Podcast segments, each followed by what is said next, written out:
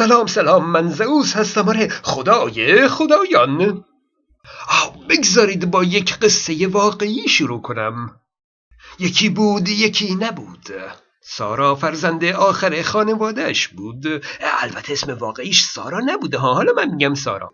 او دوران کودکی رو در میان خواهران و برادران خودش پشت سر گذاشته در زیر سایه پدر و مادرش درس خوند و بزرگ شد. به سر کار رفت ازدواج کرد و صاحب فرزند شد.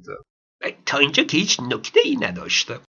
یک روز یکی از خواهرای سارا بهش گفت می‌خوام رازی رو بهت بگم. سارا هم کنجکاو شد ببینه این راز چیه. خواهره گفت سارا تو خواهر واقعی ما نیستی. تو نوزاد سر راهی بودی که مادرم تو رو در کنار جاده در حالی پیدا کرده که داشتی از سرما تلف می شدی. گفت این رو همه می‌دونن و تا به حال کسی چیزی به تو نگفته. آه سارا شکه شده بود. او حرف خواهرش رو باور نکرده با عصبانیت بهش گفت تو دروغ میگی. سارا به سمت گوشی تلفن رفت و به مادرش زنگ زد. و از او سوال کرد که آیا خواهرم راست میگه یا نه؟ مادر سارا در جواب گفت من همیشه تو رو مثل بقیه بچه هم دوست داشتم. چه فرقی می‌کنه که تو رو به دنیا آورده باشم یا نه؟ با شنیدن این جملات سارا به هم ریخت گریه افتاد. به کنج خونه رفت و با هیچ کس حرف نزد. و تا یک هفته تلفن هیچ کس رو هم جواب نمی‌داد. آه من نمی‌دونم که او با خودش چی فکر می‌کرده. اما فکر می‌کنم که شیرازه مغزش به هم ریخته. اینکه چرا قیافش با تمام برادرها و خواهرش فرق می‌کنه. اینکه چرا در بچگی مثلا کمتر مورد محبت خاله و امه بوده. اینکه چرا باباش خواهرش رو بیشتر از او دوست داره. و حالا دیگه همه اینها معنای دیگه ای پیدا می کنند تمام این مدت او یک بچه سر راهی بوده. او قطعا سوالات جدیدی در ذهنش پدید اومده. اینکه مامان بابای واقعیش کی هستند؟ کجا هستند؟ آیا او حرامزاده است یا نه؟ برخورد شوهرش با این مسئله چطور خواهد بود؟ حالا باید چی کار کنه؟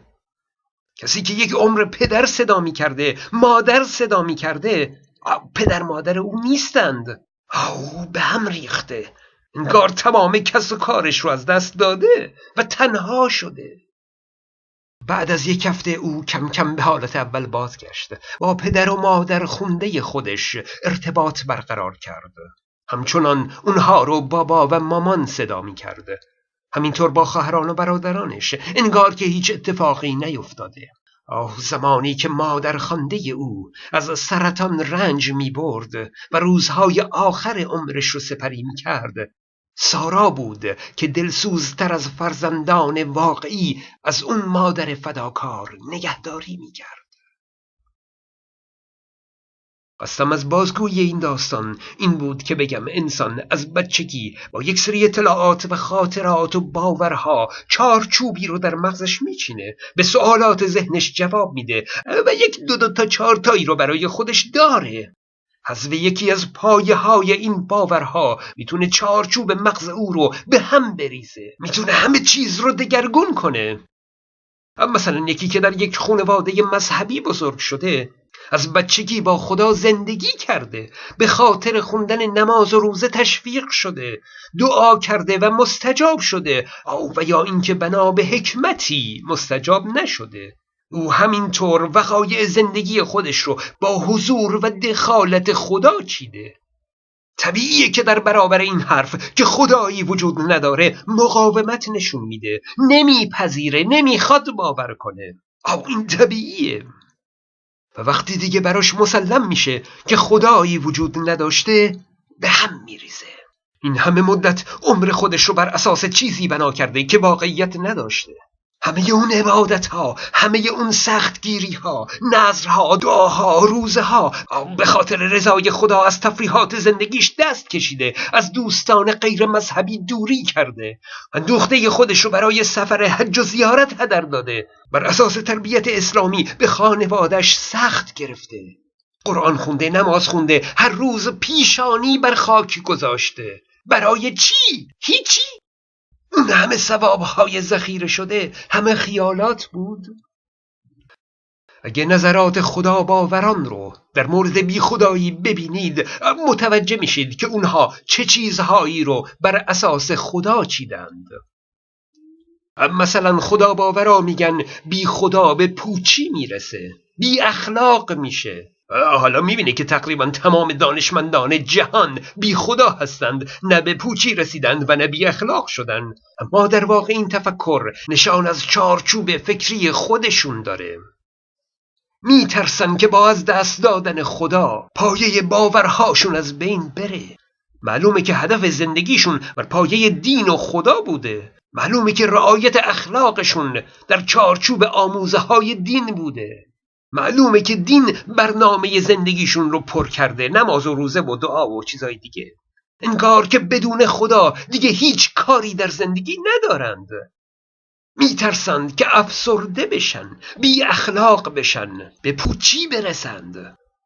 او حتی بعضیاشون میگن بی خداها برای اینکه در شهوت رانی آزاد باشند بی خدا شدند معلومه که آموزه های دینیشون هر سر و بر غریزه شهوت خودشون تنگ کرده.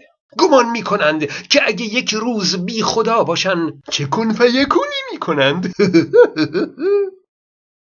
و این فشارهای دین موجب بدبینی اونها نسبت به دیگران میشه. با حذف خدا شیرازه عقاید اونها به هم میریزه. اما پس از مدتی دوباره چارچوب مغزشون چیده میشه. این بار بدون حضور خدا و قدری منطقی تر. به جای فرامین دین عقل میگه که چه باید کرد. به جای استخاره منطق حکم می‌کنه. به جای ادعیه رفع بلا و سرکوب قرائز عقل چار جویی می‌کنه. و خلاصه مغز بدون چارچوب نمیمونه. البته هم باورهای خرافی و هم باورهای منطقی می‌تونن چارچوب مغز رو شکل بدن. و خودمونیم باورهای خرافی خیلی راحتتر و سریعتر برای مغز چارچوب ذهن رو درست می‌کنه.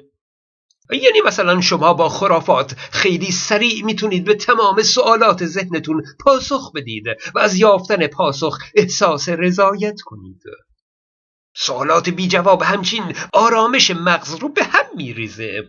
اگرچه این ناآرامی برای یافتن پاسخ درست بسیار مفیده اما به هر حال خرافات اون رو از بلا تکلیفی خارج می‌کنه و یک پاسخ براش در نظر می‌گیره و موجب آرامش مغز میشه. برای همینه که آدم خرافات رو دوست داره دیگه. اما خرافاتی مثل دین همیشه آرامش نمیده. دین عمدن انسان رو از مرگ میترسونه. از فشار قبر عقوبت و بازخواست پس از مرگ از عالم برزخ از عذاب جهنم او یک دیندار آینده نامعلوم و وحشتناکی رو برای خودش تصور می‌کنه. تعلیمات دین جوریه که هیچ کس نمی‌تونه بگه گنهکار نیست و با اطمینان بگه بعد از مرگ عذاب نمی‌کشه نه. برعکس. گریزی از عذاب نداره. مثلا طبق روایات همه عذاب فشار قبر رو دارند نکیر و منکر رو دارند. او اما بی خداها لااقل خیالشون راحته. اگه عمر جاویدان ندارند در عوض اضطراب آینده رو هم ندارند. می‌دونن که دویست سال دیگه همون جایی هستن که دویست سال پیش بودن. در آرامش کامل. و بگذارید نظر دوستانی رو که بی خدا شده اند رو ببینیم. در page کانون agnostic ها و آتئیست ها این پرسش مطرح شد که خدا ناباور بودن چه تأثیراتی بر زندگی شما داشته. او پاسخ ها واقعا عالی بودند. از دور ریختن عقاید مسخره احساس آرامش می کنم.